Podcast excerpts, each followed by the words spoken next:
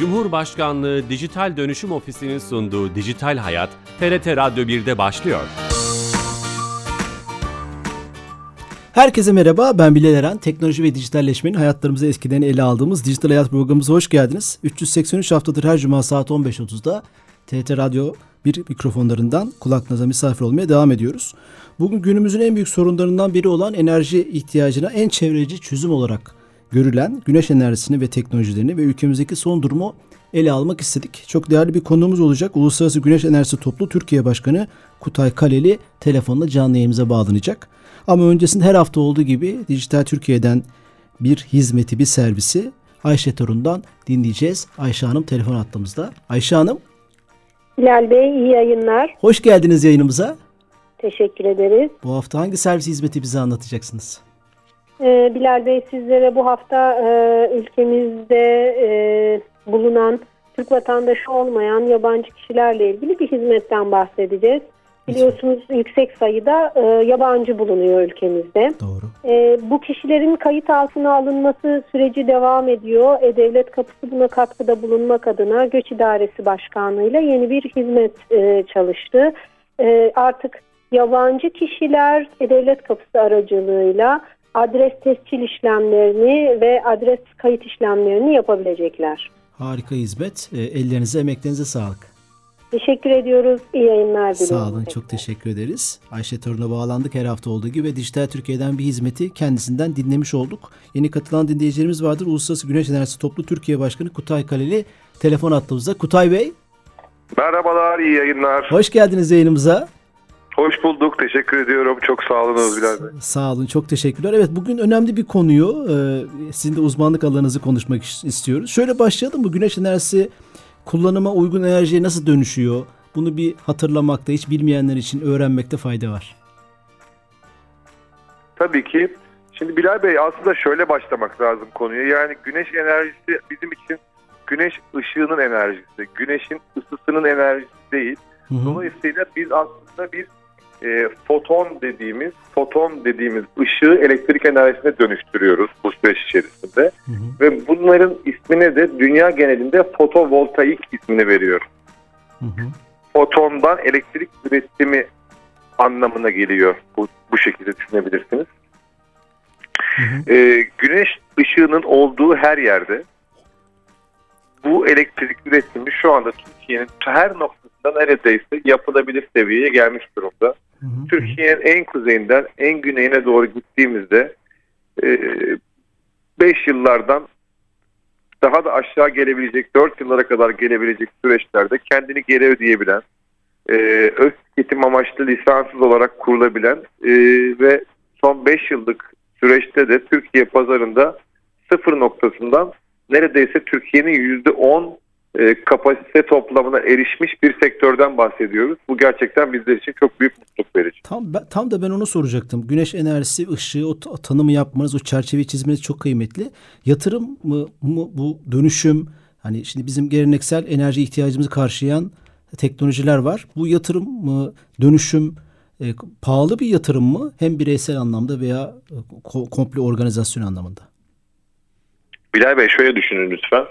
E, bu bir ölçek ekonomisi her şeyden önce. Bugün siz bir ürünü toptan aldığınızda daha ucuza alırken e, perakende de aldığınızda daha pahalıya alıyorsunuz. Bu e, maalesef bizim sektörümüzde de böyle. Mesken ölçeğine indiğimizde maliyetler bir miktar daha yukarı doğru giderken e, sanayi ölçeğine ya da endüstriyel ölçeğe çıktığımızda ise maliyetler aşağı yönlü azalıyor. E, bunu böyle düşünmek lazım ama bugün için bir mesken projesinde ki biliyorsunuz genelde meskenlerde 5 ila 10 kilowatt arasında bir güç var. Bunun karşında da 4 ila işte 8 bin dolarlar aralığında yapılacak bir yatırımla e, güney bölgelerimizde kendini 6 yıllarda geri ödeyebilen bir tesisten bahsetmek mümkün. Ülke içinde bu şey hesabı yaptığımızda aynı şeye mi tekabül eder? Bütün o altyapı dönüşümünü, şebekeleri değiştirdiğimizi düşünelim ki yapıyoruz bunu. Aynı e, oranlar geçerli olur mu? Daha aşağı inecektir maliyetler. Daha. Ancak şunu, şunu söylemek lazım bir kere her şeyden önce. Yenilenebilir enerji kaynaklarının tamamı. Yani sadece güneş için konuşmuyorum burada. Hı hı. Rüzgar santralleri de e, ya da bir e, hidroelektrik santralde bunların hiçbir tanesi baz yük değil. Bu ne demek? Bir yılda biliyorsunuz 8760 saat var. Bu 8760 saatin yaklaşık 2000, 2500 saat aralığında güneş santralleri çalışır. Ne zaman? Gündüz ve mevsimsellik özelliği gösterir. Yazın daha fazla elektrik üretirler. Rüzgar santralleri hava akışının yer değiştirdiği sıcaklık zamanlarında ortaya çıkan rüzgarlarla oluşurlar, enerji üretirler. Ve bunlar da genelde e, akşam saatlerinde ortaya çıkar. Hava sıcaklığının değiştiği saatler olan. Hı. Hidroelektrik santraller yağış olduğunda üretirler. Dolayısıyla aslında bu enerji miksine baktığınızda birbirinde farklı zamanlarda elektrik üreten farklı santraller görmüş oluyoruz. Biz bütün şebekemizi sonsuz bir güç iletebilecek bir hale getirsek bile bakın hani sonsuz bir gücü iletebilecek hale getirmek demek şu demek. Milyarlarca dolar harcadık ve biz şebekeye ne bağlarsak bağlayalım iletebiliyor diyelim ki. Gene de sadece yenilenebilir enerji kaynaklarıyla bir ülkenin elektrik şebekesini beslemek maalesef mümkün değil. Bugün için mümkün değil. Ne zaman mümkün? Depolama tesislerinin e, gelmesiyle beraber o elektriğin yükünün dağıtımı geceden gündüze mevsimsel dağıtımı yapıldığı andan itibaren evet %100 yenilenebilir enerji bir dünya mümkün diyebiliriz. Aslında benim sormak istediğim soruya siz kapıda açmış oldunuz. Oraya girmeden en verimli yenilenebilir enerji güneş enerjisi diyebilir miyiz uzmanlığınıza istinaden? En verimli cümlesi e, tartışılır. Verimlilik kavramı biliyorsunuz bir şeyi nasıl ürettiğinizle alakalıdır. Ama bugün için Türkiye'de veya dünyada diyelim kilowatt saat başına üretilen elektrik olarak değerlendirildiğinde en ucuz kaynak güneş enerjisi kaynağı. En ucuz, en ucuz. Bu altını çizmiş oluyoruz bunun. Peki o biraz önceki şeye geçmek istiyorum aslında depolama. E, e, dolayısıyla şu sorunun cevabı da hani tüm dünyanın ve özellikle ülkemizin programımızın jenerik başlığı da oydu. Güneş enerjisi potansiyeli tüm ihtiyacını karşılayacak durumda mı, güçte mi? Depolama olmadan mümkün değil anladığım kadarıyla. Evet yani teknik olarak mümkün değil. Bugün biz Konya Ovası'nın tamamını güneş panelleriyle doldurursak bakın yani böyle bir milyonlarca kilometre kare bir alandan bahsediyorum. Türkiye'nin elektrik tüketimine rahatlıkla yeter normalde. Orada üretilen elektrik. Ama o üretilen elektriğin çok büyük bir bölümü yazın üretilecek. Kışın elektriksiz mi kalmayacağız? Ya da o elektriğin Doğru. hepsi gündüz üretilecek. Gece elektriksiz mi kalacağız? Dolayısıyla dediğim gibi evet teknik olarak üretim karşılığı mümkün ama üretimi shift etmemiz yani saatlerini veya zamanını değiştirmemiz gerekiyor. Bu da sadece ve sadece depolama teknolojileri olabilir. Peki bu araya girip şöyle bir soru da sormak isterim. Güneş enerjisi e, tüm insanlığın tüketimi için gerekli her alandaki enerji ihtiyacı için kullanılabilir mi? Yani sanayi, bireysel e, kullanım, e, bütün bu alanlarda sektörler hepsinde kullanılabilir mi? Her sektörde kullanılabilir. Bakın ben şu anda sizinle konuşurken e, artık telefon çağında yaşadığımız için Skype üzerinden ya da işte online bağlantılarla bağlanabiliyoruz. E, şu anda bir çimento fabrikasının güneş tesisinin toplantısından çıkarak bu görüşmeye bağlandı. evet. e, bu aslında şunu gösteriyor. Bir sanayi tesisi için bunun çok rahatlıkla yapılabildiğini gösteriyor. Ee, Türkiye'de şu anda sanayi tesislerinde inanılmaz bir talep var. Özellikle güneş enerjisi kurulumu ile ilgili.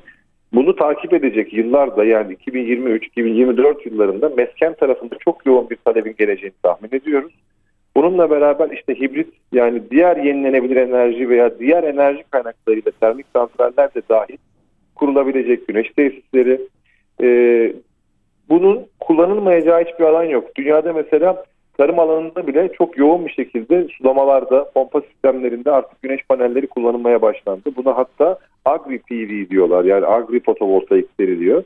Ee, bunun yani önüne geçebilecek şöyle söyleyeyim hiçbir başka enerji kaynağı yok. Çünkü güneşin kendi özelliği itibariyle kaynağın olduğu yer her yer. Yani siz e, hidroelektrik santral yapmak için suyun olduğu yere barajı yapmalısınız ya da bir rüzgar santrali yapmak için gerçekten de rüzgar ölçümleri yapılmış. Rüzgarın estiği o noktaya yapabilirsiniz. Ama güneş her noktaya kurulabildiği için ve her noktaya geldiği için gerçekten de dağıtık sistemde yani en küçüğünden en büyük ölçeğine kadar her yere rahatlıkla kurulup çalıştırılabilecek sistem. Kapsama alanı çok geniş olan hatta en büyük kapsama alanı olan yenilenebilir enerji öyle diyebilir miyiz o zaman? Sonsuz diyebiliriz. Sonsuz evet çok önemli.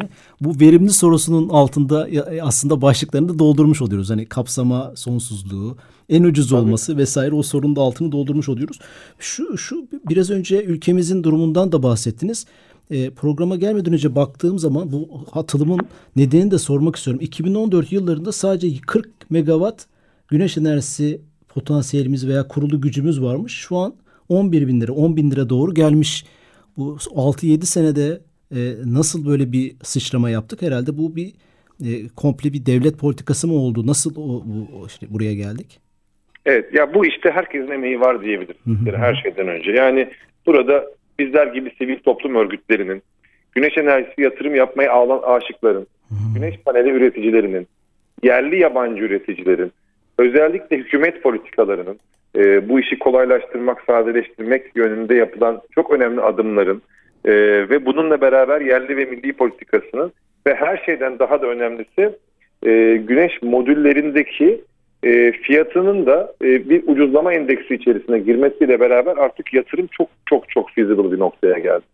Biz bundan e, 5-6 yıllar önce 1 megawattlık bir tesis için 2 milyon euroları konuşurken bugün e, 750 bin dolarları konuşuyor noktasındayız. Dolayısıyla yarısının da altına inen bir yatırım maliyeti var. Bunun karşılığında da zamla yukarı doğru çıkan bir elektrik tüketim maliyeti var. Doğru. Yani e, son iki yıllık sürece baktığınızda farklı dönemlerde yüzde yirmi, yüzde yirmi beş, yüzde on, yüzde kırk gibi farklı elektrik zamlarının Türkiye elektrik piyasasında olduğunu görüyorsunuz. Hı hı. Bu e, bize elektrik ihtiyacı olduğunu gösteriyor. Zam olmasının sebebi birkaç farklı şey ama tabii ki yani petrokimya, işte doğalgaz, Türkiye enerji miksindeki diğer ithal kaynakların da etkisi çok büyük. Ama bu enerji ihtiyacından da kaynaklı olarak fiyat yükseliyor.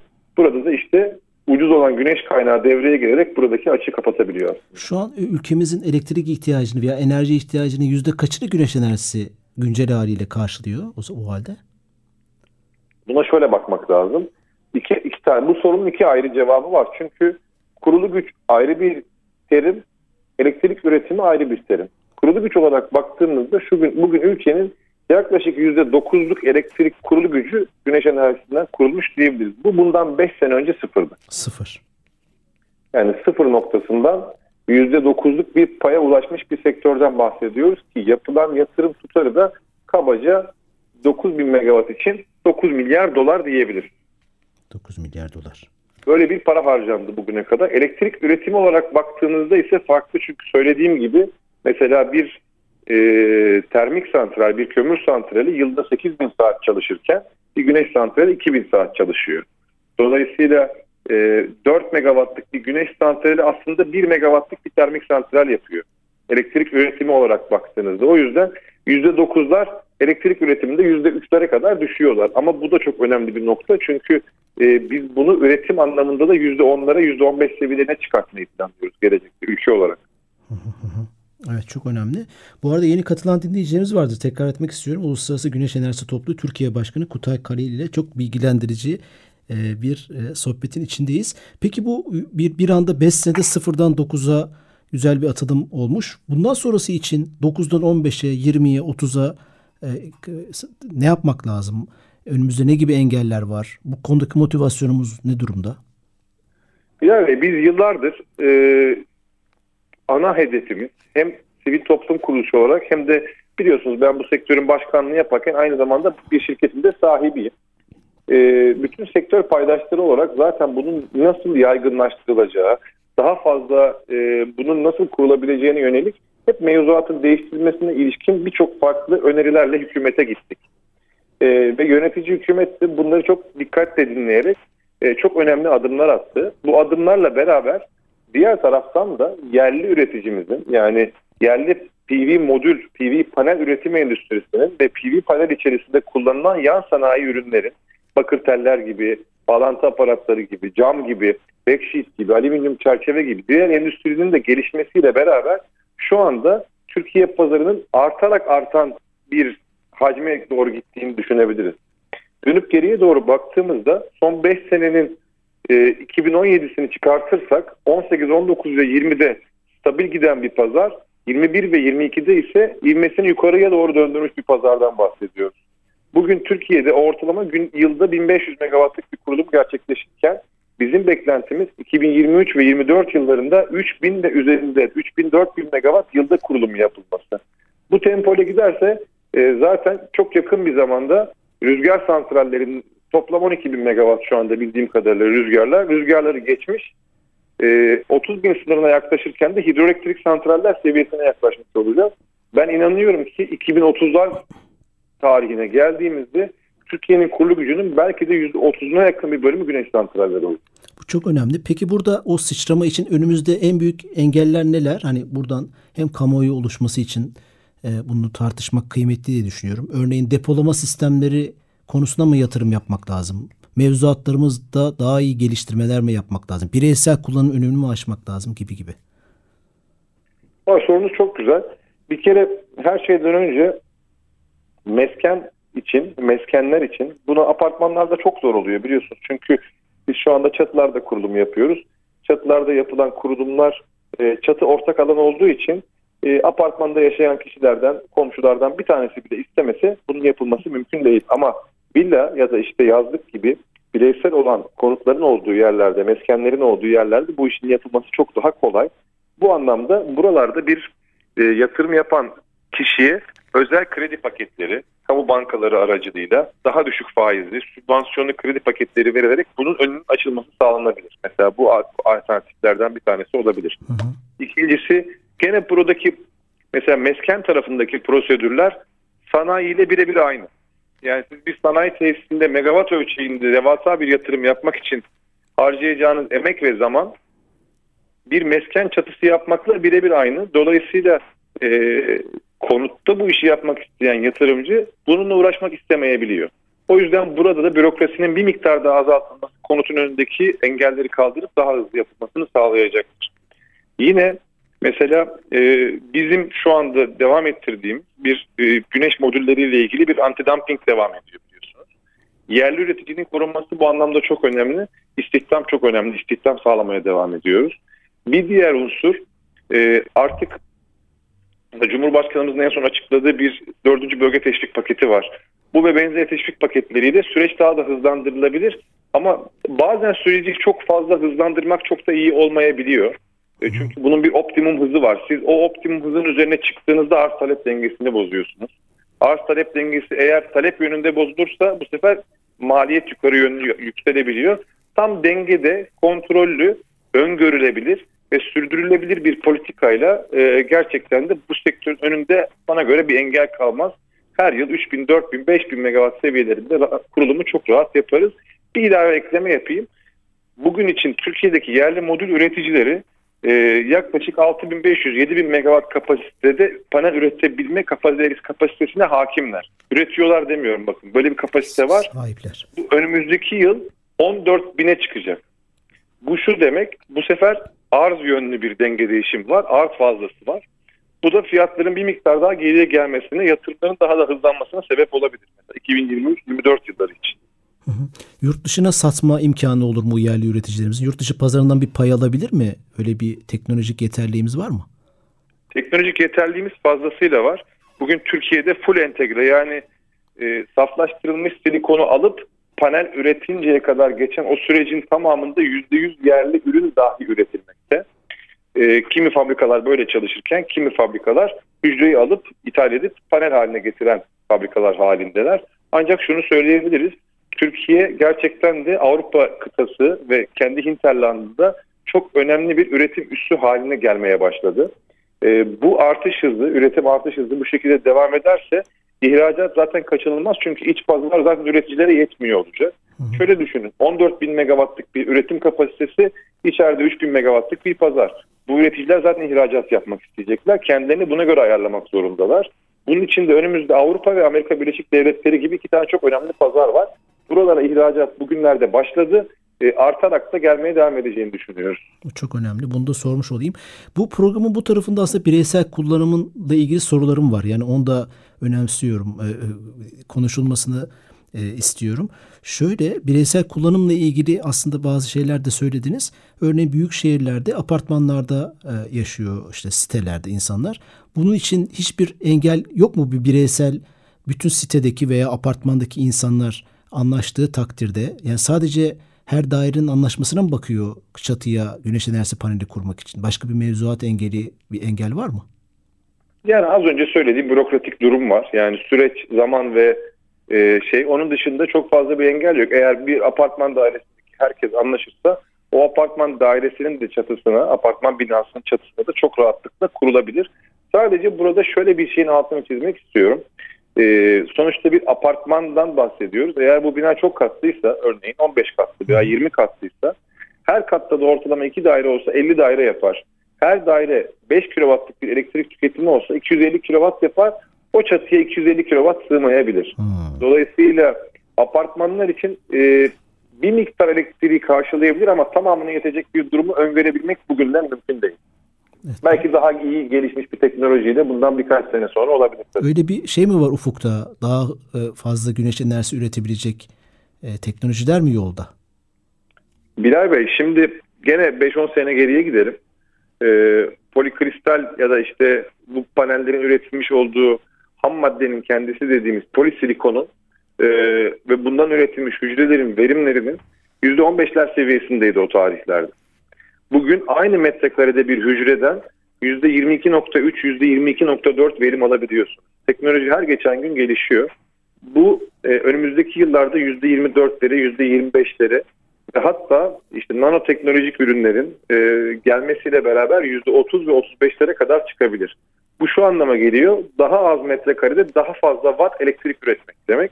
Bu olursa az önce söylediğim konunun da tersi mümkün olabilir. Süper. Ee, bu çok önemliydi. Bireysel kullanım için e, insanların anlaşması gerekiyor. Hukuki bir engel yok veya mevzuatsal bir engel. Zaten bireysel tek katlı yerlerde bir engel yok. O şeyi de söylemiş oldunuz. E, metrekare ve yoğunluk kaç da, daire bir apartmanda kaç daire ve ihtiyacın karşılanması anlamında. Peki bunu e, bu yatırımı yapacak girişimciler için böyle bir yol açık mı? Örneğin e, bir şirket kursak ve biz Türkiye İstanbul'daki veya metropollerdeki apartmanlara bu hizmeti vermek için e, biz e, bu konuda yatırımı yapsak yap işlet devret gibi onun faturasını ilgili enerji dağıtım şirketinden biz alsak böyle bir mevzuat açık mı? Var mı? Bu, bu, bu mevzuat şu anda açık. Hı hı. Bunun adına enerji hizmet sağlayıcıları diyoruz. Ee, siz kendi çatınıza bunu kurmak yerine bir başkasından bu hizmeti alabilirsiniz. Ona kurdurtup daha sonra da bir süre sonra kendisinden onu devralabilirsiniz. İşletmesi ve o santralin operasyonundan o devralıncaya kadar geçen süre boyunca da bu servis sağlayıcı dediğim bunlara biz ESCO diyoruz. ESCO. Aslında İngilizcesi Energy Service Company olarak geçiyor. Ee, bu şirketlerden bu desteği alabiliyorsunuz. Bu model şu anda Türkiye'de var. Ama bizim asıl istediğimiz ve gelmesini beklediğimiz mevzuatsa şu. E, örneğin siz yatırımcı olarak Bilal olarak, Bilal Eren olarak gidip e, örnek veriyorum Balıkesir'de sahibi olduğumuz bir araziye e, bir güneş santrali megawatt ölçeğinde 20 megawattlık bir güneş santrali kurup bu santralin elektriğini e, gene Bursa'daki ya da işte atıyorum e, Balıkesir'deki veya Çanakkale'deki yani Uludağ Aydaş bölgesindeki bir tüketiciye doğrudan satabilmelisiniz. Bunun adına biz ikili anlaşma diyoruz. İkili anlaşma. İkili anlaşmayla lisanssız elektrik üretim satışının şu anda önü kapalı. Şu anda bizim çaba sarf ettiğimiz ve önemli üzerinde durduğumuz konulardan bir tanesi belki bu şekilde bir ilave 10 bin megawatt daha güç gelebilir Türkiye'de. Bunun da önünün açılması. Bakanlık da buna sıcak bakıyor. Yakın bir tarihte bununla ilgili mevzuat değişikliği de görebiliriz. Buradan da aslında yatırımcıları teşvik edecek, buradan ilham almalarını sağlayacak bir şey olmuş oldu olacak belki. Tabii yatırımcının riskine ikili anlaşmayla gelecek bedelin gelmemesi. Hı hı. Ee, bunun da artık tabii ki bankalar nezdinde işte A sınıfı, B sınıfı ve C sınıfı kredilendirilebilme yani ikili anlaşmanın da bir kredi notunun olması şeklinde bir süreçler bizi bekliyor olacak ileride finans süreçlerine girdiğinde. Evet çok önemli. Son bir dakikada Uluslararası Güneş Enerjisi Topluluğu ne yapar, neler yapar? Aslında biraz anlattınız ama. Yani e, az önce saydığımız işlerin hepsini yapar. Bizim birkaç tane ana amacımız var. Bir tanesi ülke genelinde gerçekten de bu santrallerin daha fazla kurulmasının sağlanması. Bilincin arttırılması, sıfır karbon ekonomiye doğru giderken e, bunun güneş enerjisi santralleri kurularak desteklenmesi ve yönetilmesi. İkinci ve en önemli amacımız ise e, ana amacımız da paralel olmak üzere yerli endüstrinin büyütülebilmesi, yerli panel üretimlerinin daha fazla olması, yan sanayinin arttırılması ve bu üreticilerimizin de ithal ürüne ya da yabancı ürüne karşı mutlaka korunması ve kollanması. Bu iki amaca yönelik de e, birçok Avrupa Birliği projesi, e, birçok sosyal sorumluluk projesi, birçok e, mevzuat geliştirme projesi gibi birçok farklı alanda faaliyet gösteriyoruz diyebiliriz. Özetle Türkiye'de bir e, şemsiye dernek pozisyondayız aslında. Üyelerimizin içerisinde işte müteahhitinden yatırımcısına, e, üreticisinden e, en altta sigorta hizmeti veren kişiye kadar var. Gönüllülere açık mı? Günder kısaltmasıyla insanlar sizlere ulaşabilir mi gönüllüler?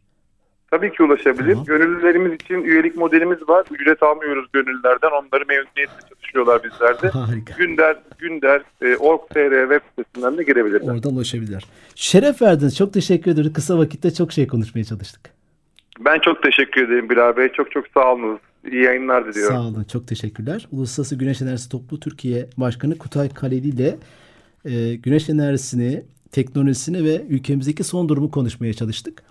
E, bu programın kaydını yarına itibaren YouTube ve podcast kanallarımızda bulabilirsiniz. Dijital Hayat TV YouTube ve podcast kanallarında. Haftaya yeni bir konu ve konukla beraber olacağız. Şimdiden iyi hafta sonları. Hoşçakalın.